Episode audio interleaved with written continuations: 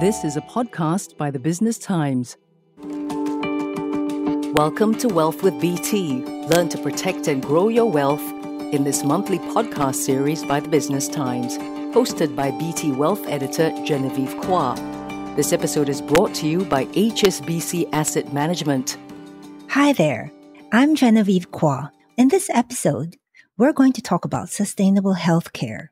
You've heard of sustainability in investments. Sustainability has become a big thing as more investors and companies are eager to help mitigate the environmental crisis and to invest in line with their values.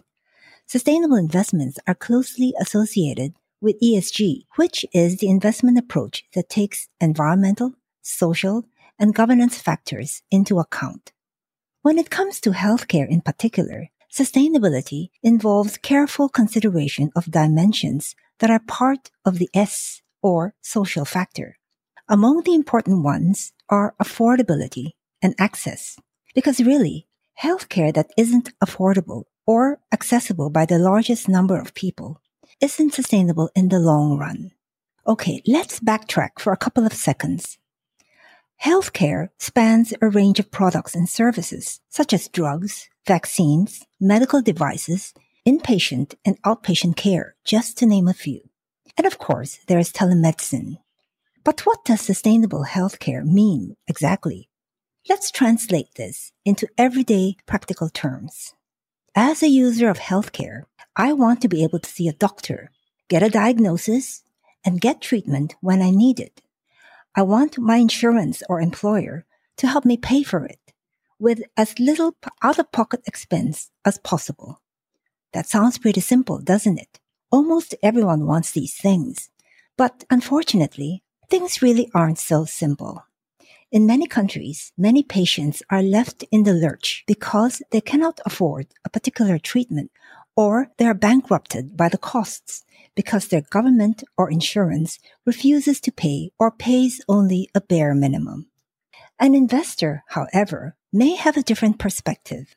If I picture myself as an investor and apply the E S G lens, I'd want my healthcare investment to do as little damage to the environment as possible and to reduce its carbon footprint. In the social and governance aspects, I'd expect the companies in my portfolio to pursue ethical practices in testing drugs, for instance, and to make sure there is diversity in their hiring and on their boards. And I'd be happy if the companies in my portfolio charge high prices for their drugs and have fat margins, because I'd get better returns. But this takes us to a dilemma.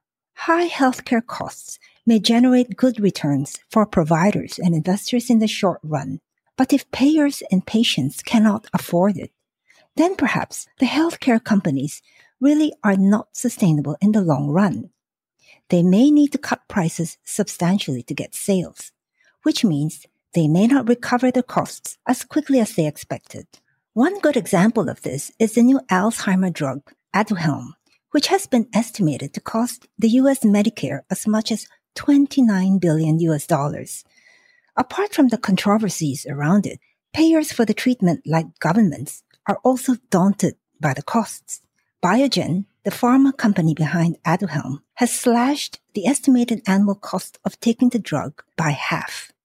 Healthcare is a vital human need, regardless of nationality or economic status. Among the United Nations Sustainable Development Goals, it is goal number three, which aims for healthy lives and well-being at all ages. But in healthcare, there seems to be a conflict or a tug-of-war between the goal of maximizing profits and ensuring affordability and access. The truth is, all players in the healthcare value chain cannot ignore the issues of access and affordability. How they address these issues will be key to their success in the long run. In fact, we may need a sea change in the operating models of companies in the healthcare value chain. They need to transition from a price-driven model to value-driven healthcare. This is because payers for healthcare, and governments are a big payer, increasingly refuse to pay very high prices for drugs and treatments. Globally, government finances are stretched because of the health and economic strains of covid nineteen, And so national budgets for healthcare are under pressure. Even insurance companies are under pressure because as costs of treatments escalate, very high claims could actually bankrupt them. This trend towards medical cost control is already apparent in Singapore, where the health ministry has been vigilant in its efforts to ensure the long-term sustainability of private health insurance. These are the integrated SHIELD plans under the C P F umbrella.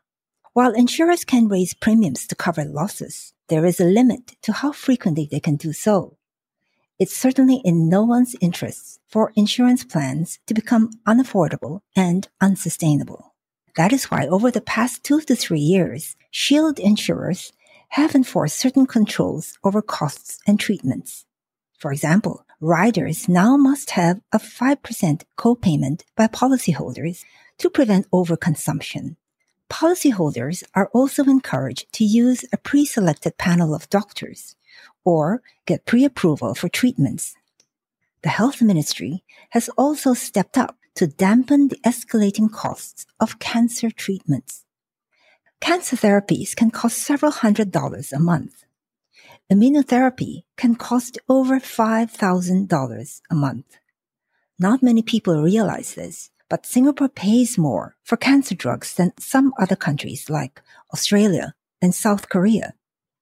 If nothing is done, our spending on cancer drugs is expected to grow to two point seven billion dollars by twenty thirty, more than seven times the spending in twenty nineteen. Last year, Singapore started to draw up a positive list of cost-effective and clinically proven drugs, which will be included in the National Health Scheme, MediShield Life. The objective, as the government has said, is to include therapies that provide, I quote, good outcomes at affordable costs. Eventually, private SHIELD schemes may have to comply with this list as well. So far, so good. As at August twenty twenty-one, the M O H has managed to reduce cancer drug costs by as much as thirty percent. Find us on Apple, Spotify, Google Podcasts, or via the Google Voice Assistant and Amazon Alexa-enabled devices. And now back to our podcast episode. You're listening to Wealth with B T with Wealth Editor Genevieve Kwa. This episode is brought to you by H S B C Asset Management. The practice among drug companies of charging as high a price as the market can bear reflects the traditional working model of big pharmaceutical players, which seek to routinely raise prices every year, even twice a year in the biggest market, the U S. These companies spend billions of dollars to develop products in the hope that when the drug is commercialized, they can charge high prices, and the drug becomes the winner for profits. This has worked well for many years. But the tide may be turning. Increasingly, drug manufacturers have to ask this big question. Who will pay for such costly treatments? Healthcare spending in the U S has risen as a proportion of G D P from ten percent ten years ago to eighteen percent today. Singapore's spending on healthcare has also risen substantially and is expected to rise further as we have an aging population. The bottom line is that governments are increasingly scrutinizing and rejecting costly therapies or setting limits on how much to pay for them. In certain parts of Europe, governments are refusing to reimburse some of the latest cancer therapies because of costs. That certainly sounds familiar because the Singapore government is also negotiating the price of cancer therapies. No matter how innovative, expensive treatments will become unaffordable without government subsidies. In many countries, access and affordability in healthcare also reflect big wealth divides, and this is a serious social and public health issue. In Australia, according to research by H S B C Asset Management, less than half of cancer drugs approved by the F D A and E M A are reimbursed. In Italy, around eight million patients spend their entire savings on medical expenses. The predicament in the U S is similar. Expensive cancer treatments saddle families with heavy debt, and many are forced into personal bankruptcy. To help us understand sustainability in healthcare and why it is so important, We have here with us Doctor Natalie Fleury, co-head of Sustainable Healthcare Equity at H S B C Asset Management. Natalie, we've been discussing affordable healthcare and the need to transition to value-driven instead of price-driven healthcare. As investors in healthcare, is there a trade-off that needs to be made between profits and affordability? If companies prioritize affordability or value, what does this mean for patients? Would they need to sacrifice efficacy by going for cheaper treatments? All patients want to have access to the best therapy to treat their disease. Nobody wants to have a second-hand or a second-best drug. There are many great and cheap generic and biosimilar drugs on the market, and in many situations, these represent the best therapy. But there are also situations where these are not the best choice and where patients need access to the latest available innovation or therapy. Pricing these therapies out of reach for patients to access them does not help the company nor investors. Savvy companies do conduct a health economic assessment of their therapy to determine how a clinical benefit translates into a price, so to speak, to achieve an acceptable price for a payer. So the insurances or the governments who in certain countries are taking over these costs. However, companies that follow the old playbook of maximizing price in the belief that this will maximize their revenues are increasingly facing dire consequences due to denial of reimbursement by the payers. No reimbursement or heavily restricted reimbursement means poultry sales. That is the worst scenario for an investor.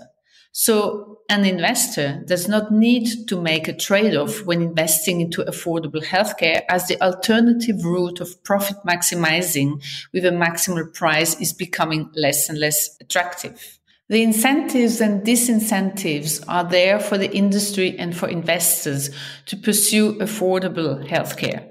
This is a change process for all stakeholders. Natalie, what sort of research did you have to build from ground up to get a better handle on the S or social implications of healthcare investments? Has your model surfaced more potential investees that you may not have considered in the past? Two factors are critical for sustainable healthcare: clinical benefit and cost savings. Each company we invest in, we assess on this basis, and we only invest in companies which score positively on both aspects. We go deep into the clinical and health economics data and use these as input for our proprietary sustainability model.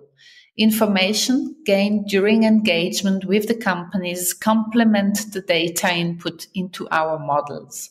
Our approach has not necessarily enlarged the universe of companies we invest in. However, it has greatly enabled us to focus on companies which overcome access challenges better than others, be that because of the nature of their products, their corporate strategies, or business model.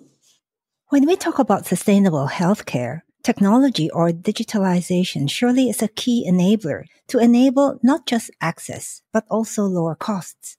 What do you look for in terms of innovation? I know you have stated earlier that innovation cannot be looked at in isolation. Can you elaborate on this? You are absolutely right. Innovation, and that also includes telemedicine, is critical, but innovation per se is not. We see plenty of great innovative products which fail in the market because of access restrictions, meaning these companies have not done their homework properly when it comes to health economics and affordability. For an innovative product to be successful, physicians need to be able to freely prescribe a therapy best suited for a patient without constraints imposed by payers. That is only the case if payers deem a product affordable. Thus, addressing the social factors of healthcare is not a nice to have, but increasingly an imperative for success and a competitive advantage way beyond product innovation.